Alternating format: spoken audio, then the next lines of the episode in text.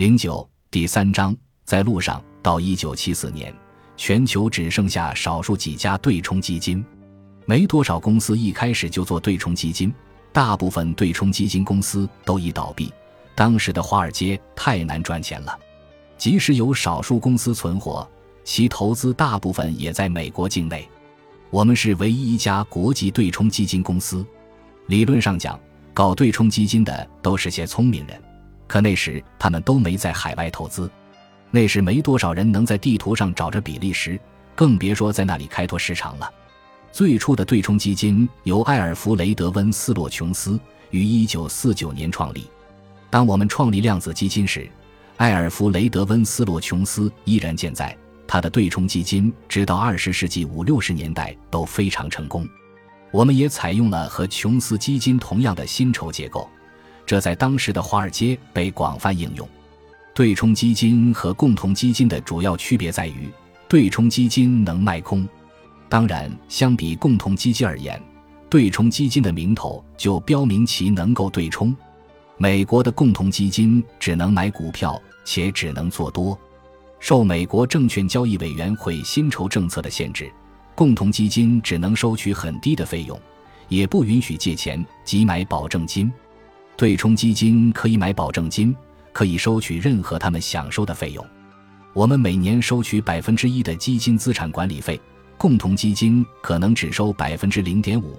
同时，按照当时的标准，基金经理人还将赚取百分之二十的利润提成。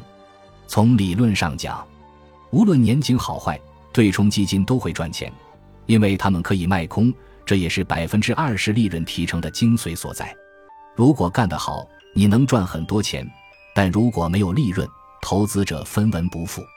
不过，如果投资者乐意支付百分之二十的利润提成，很显然基金收益颇丰，这意味着他们也赚了很多钱。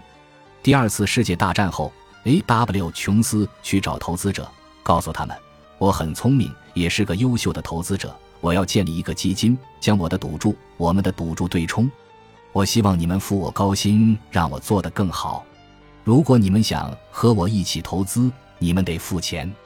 那时，共同基金不允许找投资者收取奖励费，但美国证券法规定，对冲基金发起时，如果在法律上投资者少于九十九人，且没有考虑从公众中募集资金，只是通过私人聚会寻找投资人，确定投资者想要的薪酬管理模式就行。因此，对冲基金的规模相对较小。索罗斯是个非常优秀的交易员，对市场时机和交易的感觉相当敏锐，而我对此并不擅长，也毫不在意。我做了大量调研工作，我感兴趣的是透过岩石寻根究源，去发现世界上将要发生什么事情，预测事物变化的趋势。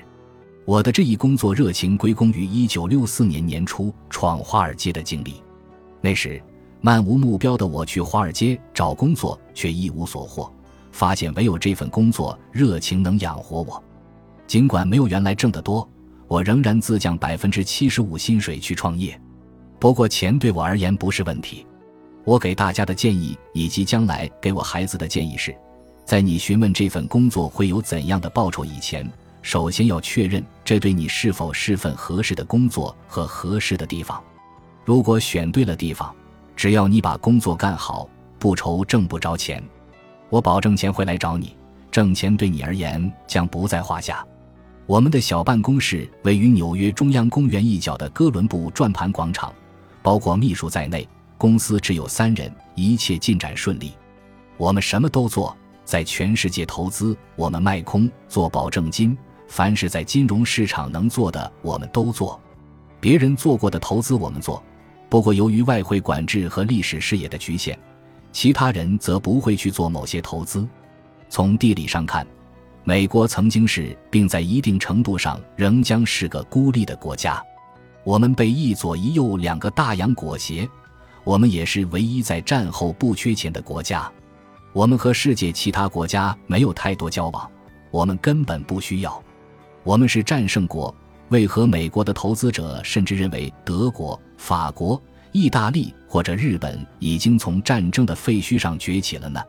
源于对世界的好奇。我开始寻找任何可以找到的答案。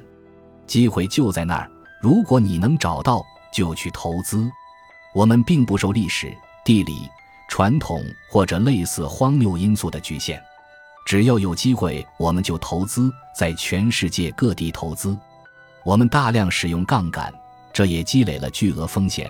好在我们方向做对了，当然，我们大部分情况下都做对了。一九七一年，我们遭受了创业初期以来的首次重大挫折。当时的尼克松总统关闭了黄金窗口，即各国货币只有通过美元才能同黄金发生关系。尼克松同时还宣布，美国将征收百分之十的进口货物税。美国的物价、工资、租金和红利在现有状况下统统冻结九十天。我们正好在日本股市上做多，日本一直蓬勃发展。令人惊讶的是，日本市场却无人关注。日本股票很便宜，且正在慢慢上涨，日元也非常健全。我们做多日本市场。并将大量头寸做空美国股市。尼克松在周日晚上宣布了这一消息。随后的一周，我们做多的日本股市暴跌了百分之二十，而我们大量做空的美国股市却一飞冲天。那一周我们备受煎熬，好在我们手里还有北海石油股票，算是弥补了我们的损失。我们投资的这家欧洲石油公司正持续产油，增长强劲。源源不断地从北海挖出财富，然而，作为最广泛的大宗商品交易，或许是最重要的大宗商品，石油直到二十世纪八十年代才作为大宗商品开始交易。几十年前的二十世纪七十年代，在纽约商品交易所开始原油交易前，石油交易都是经纪人或者从事能源业务的人通过电话完成交易的，其他如纸、钢铁。油等有广阔市场的大宗商品，也从未引起在交易所交易的圈内人的关注。煤已经存在数百年，但那些买卖煤的人仍然在研究他们的生意，而未从这个有组织的市场中获益。早在1971年，在油价大幅飙升的前两年，量子基金已经投资了石油和天然气。我的研究表明，石油、天然气正面临严重短缺。我收到一家公司的招股书，该公司表示正准备发行三十年期企业债券，所募资金将用于投资天然气管道业务。招股书中指出，该公司现有天然气储量可供应八年。如果真像招股书中所说的那样，除非这一行业发生重大改变，不然这家公司的天然气管道里将空空如也。多年来，这一行业惨淡经营。天然气储量逐年递减，在很大程度上是因为开采石油无利可图。一九五六年，美国最高法院裁定联邦政府拥有天然气生产商向洲际管道公司出售天然气的定价权，不过政府定价太低。那年我十四岁，我对最高法院一无所知，但对美国西南地区的油田却非常熟悉。我始终记得，父母开车带着我从亚拉巴马州到姥姥家所在地俄克拉荷马州，一路要经过路易斯安那州和德州的钻井区域，到处可见石油和天然气燃烧的火焰。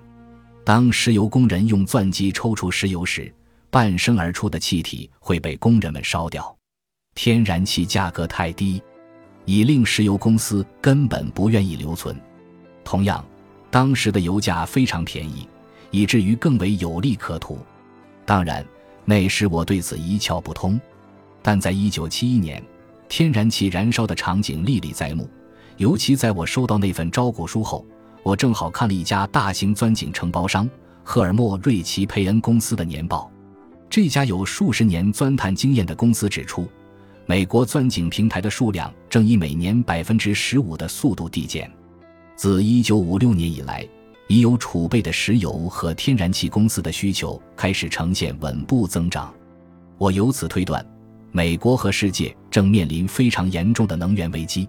我拜访了赫尔墨瑞奇佩恩公司的董事长，他把二十九岁的我拉到一边，语重心长地说：“听着，这个行业没有前途。我只想提醒你，这是我的家族企业，我肯定不会离开这一行当。但你真的不该投资这一行业。”在他们的年报里，这位董事长解释了业务下滑源于某些公司难以掌控的因素。长期以来，钻探设备数量大幅下滑，因为石油天然气开采无利可图。仅这一点就令我无比兴奋。我去的所有地方都可以看到石油天然气的供应正走向枯竭。我们立刻飞回纽约，买了这一行业的所有股票。我曾告诉一个在一家基金公司工作的朋友我们的研究成果以及正在做的事情，但这个毕业于哈佛商学院并到处自我标榜的小伙子对我的分析置若罔闻。几年后，第四次中东战争爆发。此后，欧佩克成员发起了石油禁运。在之后一个偶然的机会，我正好碰见他。哥们，你们可真走运，不是吗？他说：“你说啥呢？”我答：“我之前告诉过你这事，也告诉过你为什么会有这事。事情真的发生了。现在你倒说我们是撞大运。如果没有这场战争，他坚称油价不会上涨。于是。”我又试着教导了他一番，我向他指出，石油禁运已结束了五个月，油价却还在持续攀升。